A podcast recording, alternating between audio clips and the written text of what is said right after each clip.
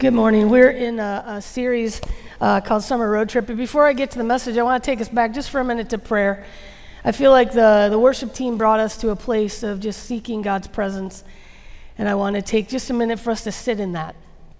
And so, uh, just God, we just uh, thank you for the fact that your presence is with us.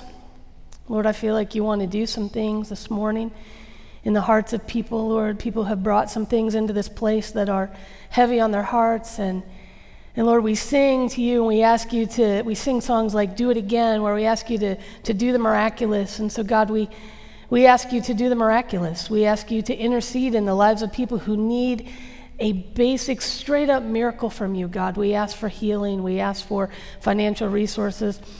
God, we, we want to just bask in your presence this morning and allow you to do whatever you want to do in our hearts and in our minds. And so, God, we, we thank you for the worship that we've, we've sung to you and we've lifted you up, and we ask that you would do what only you can do this morning as the God of the universe, whose presence is very real with us. Would you move in this place this morning in Jesus' name? Amen.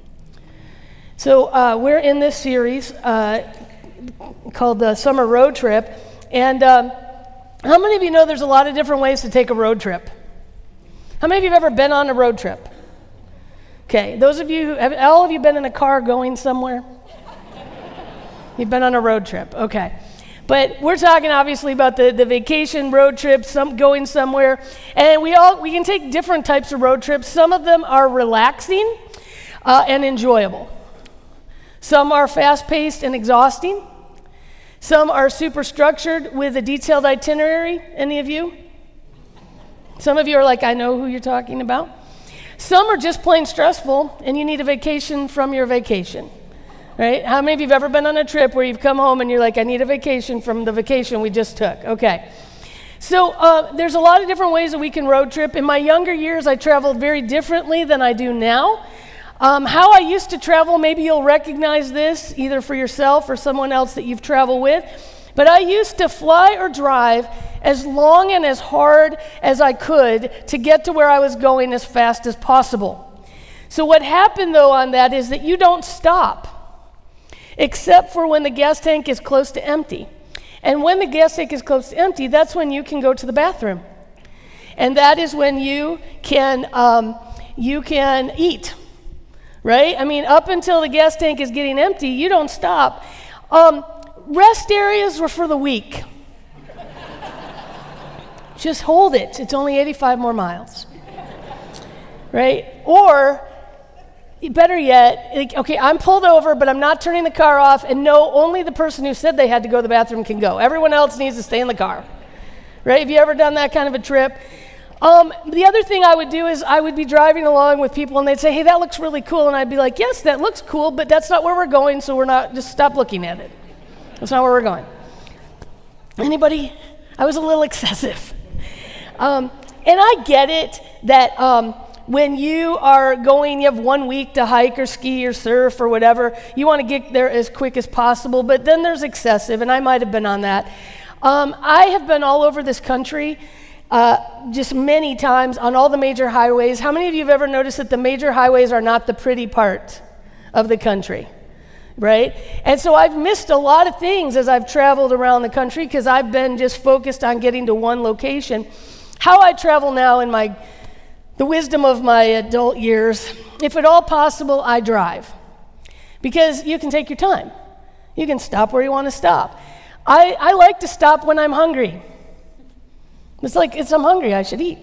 Um, I like to make sure I have lots of snacks and drinks, even though that leads to the rest area. And I stop at rest areas whenever we need to because it is, life is too short to be that uncomfortable. You know, if you've ever had to hold it, you're like, this is miserable. Road trips are supposed to be fun. If something looks interesting, then for sure we should take a trip over there and see what it is. In fact, I like to research ahead uh, to see what might make the trip more interesting along the way. And so, as I was thinking about the idea of road trips and looking back on my earlier traveling styles, I saw some similarities of how I approach my life as well. Um, I used to see life as some destination that I was supposed to get to, rather than a journey that I was supposed to, dare I say, enjoy.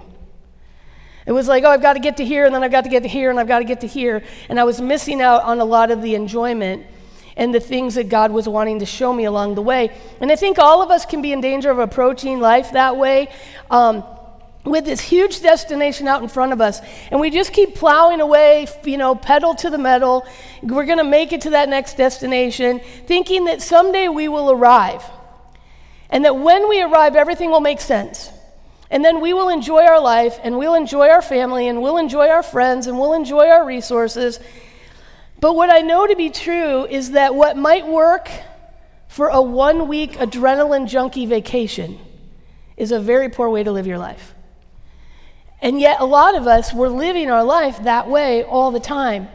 And if we look at the lives of the people in the Bible, people like Abraham, Moses, David, Jesus, Jesus definitely had a destination of the cross at the end of his time here on earth. And, but what we saw in each of their lives is that they had things to do along the way.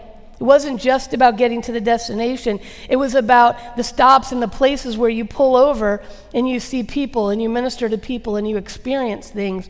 Because along the way, there are things to learn, there are weaknesses to overcome, there's pride to lay down, there's people to love and serve. There's a God to worship and adore on the journey through the life that He created specifically for you. You're unique. God has specific things for you, a specific journey for you. And so, as I was thinking about this journey of life that I'm on, I decided to take a look at just one character in the Bible, um, King David, and uh, we're going to put together what I'm going to call some guidelines for the journey. We're going to do a very high overview of the life of King David.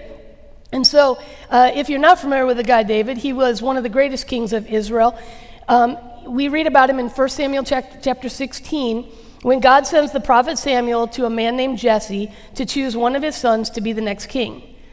So there's a whole process, and I'm not going to tell you all the details. We'd be here for like six hours, so we're going to just do the fast version. But um, David was chosen to, by God and anointed to be the next king by Samuel. But the fulfillment of that anointing would be 15 years down the road. So he was told, You're going to be the king, but 15 years from now, that's when that'll happen. David didn't know how many years, he just knew it wasn't right now. David was perfectly fine with that pace. Now, if that's me, I got to tell you, if somebody said you're going to be royalty, you're going to be the next queen, I'd be like, I want to do that right now. like, let's go. I'm starting. Get me my limo. That's what's happening. David, surprisingly, he goes back to his sheep. He goes back out to, to the wilderness. He actually ends up uh, playing the harp and being a, a, musician for the current king. Now, he, you know, no time do we hear him say, Hey, king, I'm the next king. He just is doing his thing. He's doing the next thing that God is showing him to do. Um, he, he's fine to serve the way God wants him to. And I love this that even though David knew the destination of king was ahead of him, he waited for God to lead him to that new role. And so, my guideline one is that even if you know for sure where you're going, sometimes it's better to take the slow road and let God orchestrate the timing. God said, David, you're going to be king. But, David, there's still sheep to watch. David, there's still a king that needs to be served with your musical skills. David, there's, there's a, a, a, kingship out in front of you, but the journey is important. And how you get there is important. And David continues to be faithful with the things he's already responsible for on the way to the destination of being king. He had sheep to take care of, he had a king to serve. And that was a long and slow road, and yet he seemed perfectly fine with it.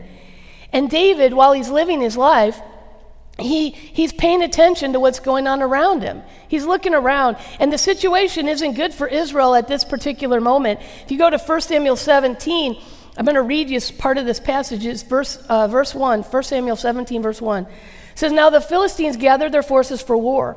Saul and the Israelites assembled and camped in the valley of Elah and drew up their battle line to meet the Philistines. The Philistines occupied one hill and the Israelites another, with a valley between them. A champion named Goliath, who was from Gath, came out of the Philistine camp. His height was six cubits a span, which is nine foot nine. He had a bronze helmet on his head, wore a coat of scale armor of bronze weighing about 125 pounds. On his legs he wore bronze greaves, and a bronze javelin was slung on his back. His spear shaft was like a weaver's rod, and its iron point weighed 15 pounds. His shield bearer went ahead of him. Goliath stood and shouted to the ranks of Israel, Why do you come out and line up for battle? Am I not a Philistine, and are you not the servants of Saul? Choose a man and have him come down to me. So I'm going to tell you that if I'm on this road trip, I'm taking a pass on this location. Okay? I'm not looking at a bunch of lineup soldiers to be like, yeah, I think I'm going to go check that out. But David gets sent by his dad to take food to his brothers who were soldiers, and he doesn't like what he's seeing, right? He's seeing this, this army and he's hearing this guy defying the armies of the living God.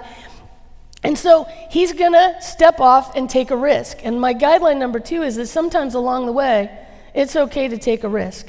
Go to verse 20 of, uh, of 1 Samuel, uh, 1 Samuel 17. It says, Early in the morning, David left the flock in the care of a shepherd, loaded up and set out as Jesse had directed. He reached the camp as the army was going out to its battle position, shouting the war cry. Israel and the Philistines were drawing up their lines with each other. David left his things with the keeper of supplies, ran to the battle lines, and asked his brother how they were. As they were talking with, as he was talking with them, Goliath, the Philistine champion from Gath, stepped out from his lines and shouted his usual defiance, and David heard it. Whenever the Israelites saw the man, they all fled from him in great fear.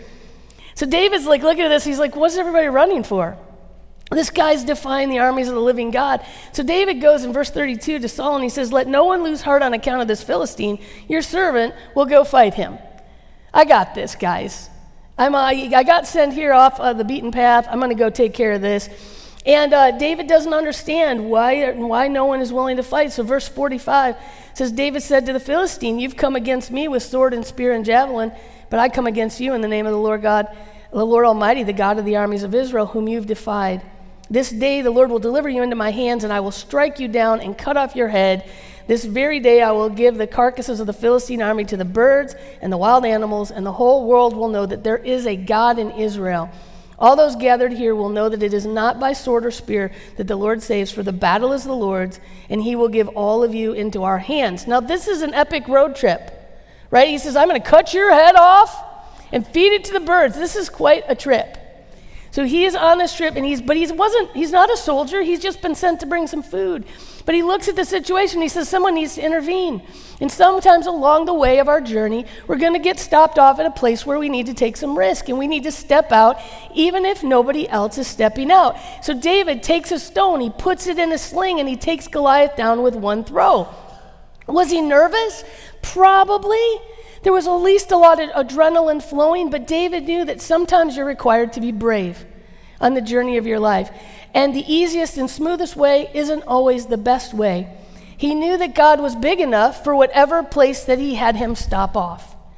And so some of us, we need to realize there's some places where God's calling you to, and you're like, but that's it's like sort of off the beaten path, and yet, and I, it's kind of going to cause me to be brave to go and do that. And God's going, yes, but that's a journey I want you to take. And so some of you, there's going to be risk that need to be taken, and that is okay. Guideline number three is it helps to have some trusted companions on the journey. Ecclesiastes 4 9 and 10 says, Two are better than one because they have a good return for their labor. If either of them falls down, one can help the other up. But pity anyone who falls and has no, help, no one to help them up. Throughout David's life, he didn't do this all by himself. He had a number of trusted companions. He had Jonathan, his dearest friend, who happened to be the king, the, um, King Saul's son. They were committed and, and supported each other. They helped each other navigate the road to David becoming king, which, by the way, was a job that should have gone to Jonathan. But Jonathan was committed to the journey he was on, and he wanted to help David make sure he got where he was supposed to go. And so he, they helped each other. He, David had his mighty men who were warriors with him, that fought alongside of him, that were on the run from the king with him, that le- lived and slept in caves with him. Um, he had trusted advisors that gave him wise and godly counsel. Some of us, we're trying to do this all by ourselves. You're on this journey, you're like, I feel alone, I feel like I'm on this journey all by myself. And sometimes it's because you haven't looked up to see who God's put in your life. David had people because the journey you're on was never meant to be done alone. This is not a solo sport life, it's something you're supposed to do with others, with other people in the body. And so we need people who will support us and encourage us and challenge us when we're wrong. Some of you, you've got people who tell you what you want to hear. Some of you need people who will tell you what you don't want to hear. And then you need to listen to them. Um, David had people who pointed out when he was wrong. We'll talk about that in a minute. But we need to invest people to invest in us, and we need to invest in them. That's the third, the third guideline is having some trusted companions. Fourth guideline, this is a fun one. Sometimes you need to dance like no one's watching. You need to dance right? It's gonna, it doesn't matter who's watching, it doesn't matter if you dance terrible. You're just going to dance and you're going to enjoy your life. When David became king, he was busy doing all the things needed to run a nation. He was defeating enemies, he was keeping the people going in the right direction, following the Lord. And along the way, there were a lot of moments for them to celebrate victories. Um, and to worship the Lord together. And one of those times we see in 2 Samuel 6, verse 14. It says King David is celebrating that the Ark of the Covenant. Now, if you don't know about the Ark, the Ark is the signified the presence of God with His people. That God resided in the Ark, and He where He was, where the Ark was, where God was. The Ark was holy, and it was being returned to the city of Jerusalem, and this was cause for a huge celebration. So there's dancing in the streets. It's a big party. Um, and King David is dancing in the streets, just dancing his head off right? He's, it says he's dancing with all of his might, and he's not worried about anyone's, what anyone's thinking. He's just dancing. He's having a good time, worshiping the Lord, thanking God for everything he's done, enjoying the, the victories that God's given.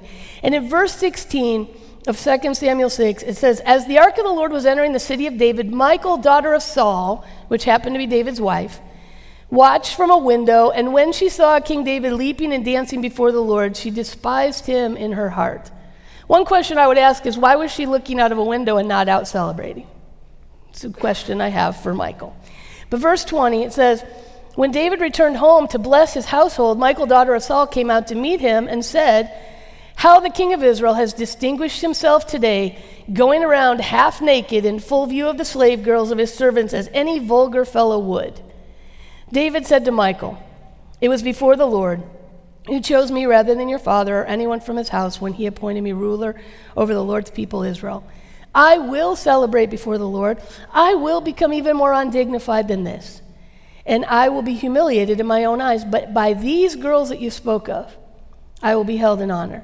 See, David knew that on the journey of life, there would be times of great celebration, times to worship with abandon to dance and not care who's watching, to lift up the Lord, to make much of what He's done, eh, because you're free to worship and you're free to become who God wants you to be. And we're all different, right? We all come here, and some of us, we worship with our hands in our pockets, and that's good. You can be that person, that's me. But you can be a person who wants to dance, and you can be a person who sings louder than anyone thinks you should, right? And do it. Sing it out. Um, but sometimes we allow others to influence how we celebrate, how we enjoy life, how we even live who, and become who we are. And we see it in the church, and I'm going to tell you, sometimes, church, we should be slapped. Honestly, I know I shouldn't say that, but we should. Because we get people who are excited about Jesus, and we say things like, calm down. Don't be so excited. You haven't hit the hard stuff yet.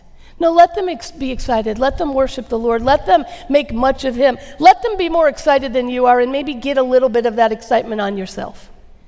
Because some of us, we've been Christians so long that we don't dance anymore. We don't, we don't even celebrate a whole lot. We've just sort of gotten into a rut. And so don't, we, we dare not let people who are excited about the Lord and excited about life and becoming who God wants them to be, we dare not squelch what the Holy Spirit is doing in them. And may I say to you, don't, let the, don't squelch what the Holy Spirit wants to do in you. Some of you maybe need to dance a little bigger. You need to dance a little harder. You need to forget that people are watching and do what you're called to do and be who God wants you to be to celebrate and enjoy life and not to tell people to settle down. God created you to enjoy being you, to have the victories that you have, to go through the things that you go through. And for some of us, you're not like anybody else, and that's okay. And I just tell you that? God created you to be unique, and that's okay. Um, and so, some of us, guideline is dance as if nobody's watching because It doesn't matter if they are, you're dancing before the Lord. Guideline number five is be on the lookout for people to bless. When David looked at his life and everything that he'd gone through and all that God had blessed him with, there was good times and bad times. Most of us have lived long enough to understand that there's good times and bad times. But when he looked around, he was so grateful for his life. He was so grateful for what God had done and the journey that God was taking him on. And when you find yourself in that place where you look and you go, I'm just so grateful, God, for the things you've brought me through, the things that you've blessed me with, the resources you've given me the ups and downs, the best thing you can do is look around for someone else to bless, someone else to give to, someone else to, to empower, and see wh- how you can make more for their life. We see that in David in 2 Samuel 9. If you remember, I mentioned that Jonathan was David's dearest friend and, and confidant, and Jonathan was killed during one of the wars. And David looks around and he asks a really great question in 2 Samuel 9. He says, Is there anyone still left in the house of Saul to whom I can show kindness for Jonathan's sake?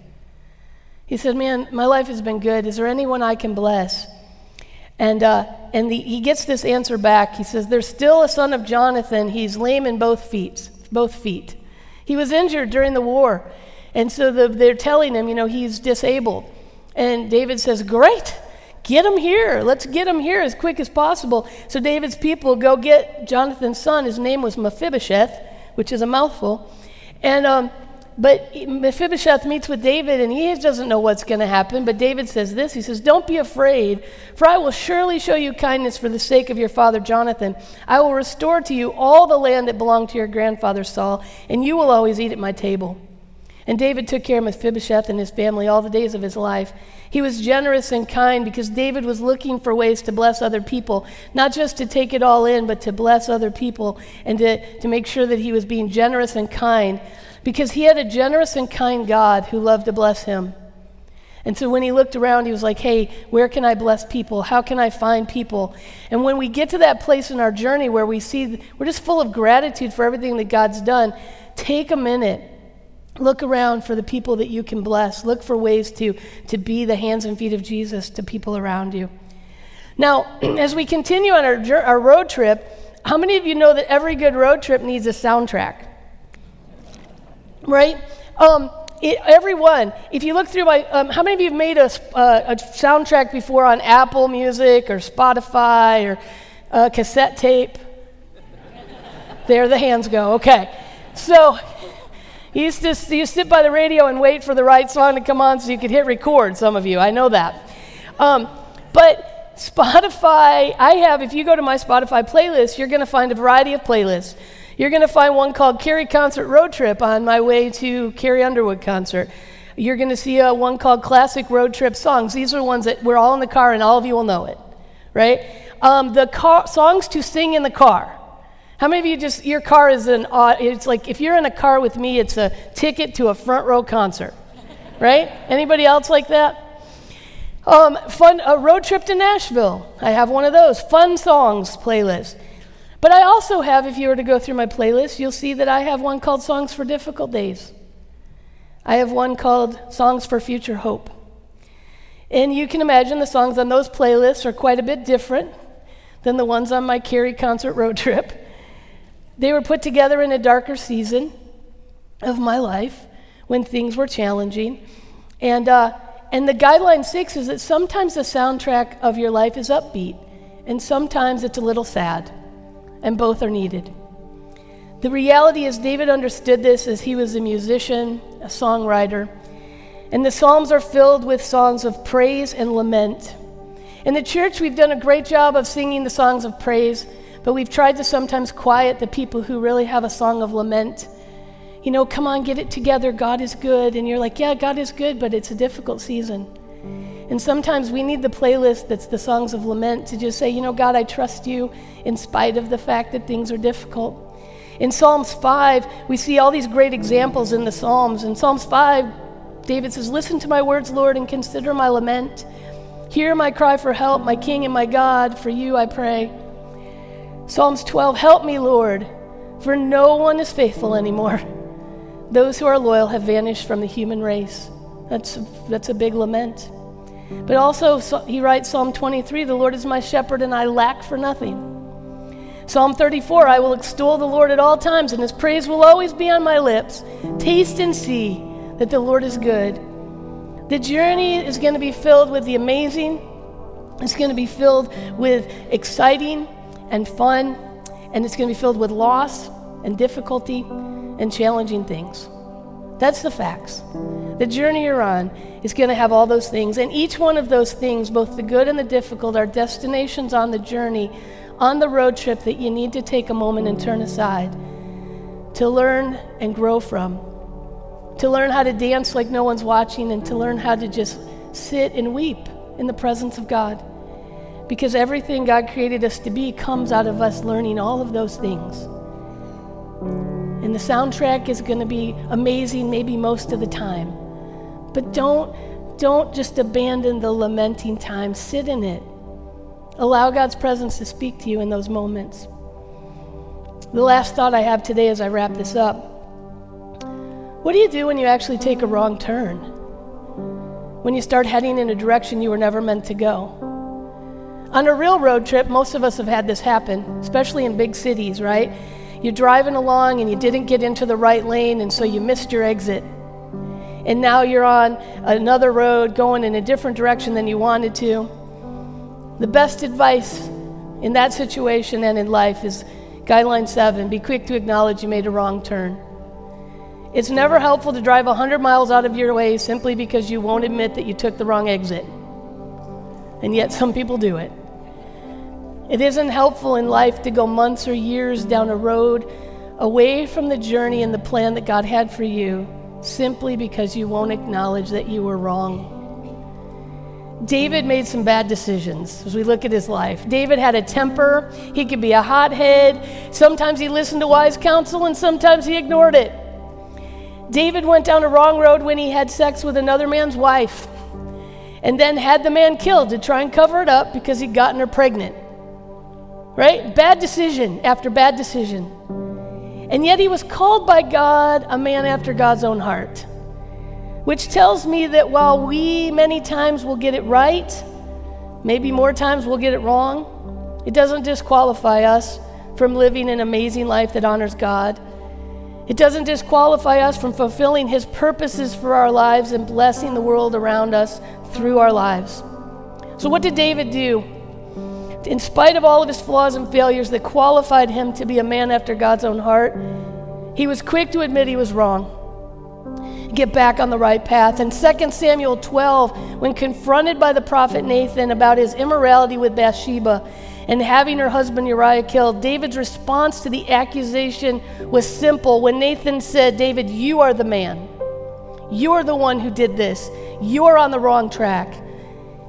David's response was this I have sinned against the Lord. And he immediately went to prayer and confession. When David was wrong, he turned back to God to make things right. We see it in Psalms 51 that he wrote after he was confronted by Nathan. He says, Have mercy on me, God. Against you I have sinned. Create in me a pure heart, O God. Renew a steadfast spirit in me.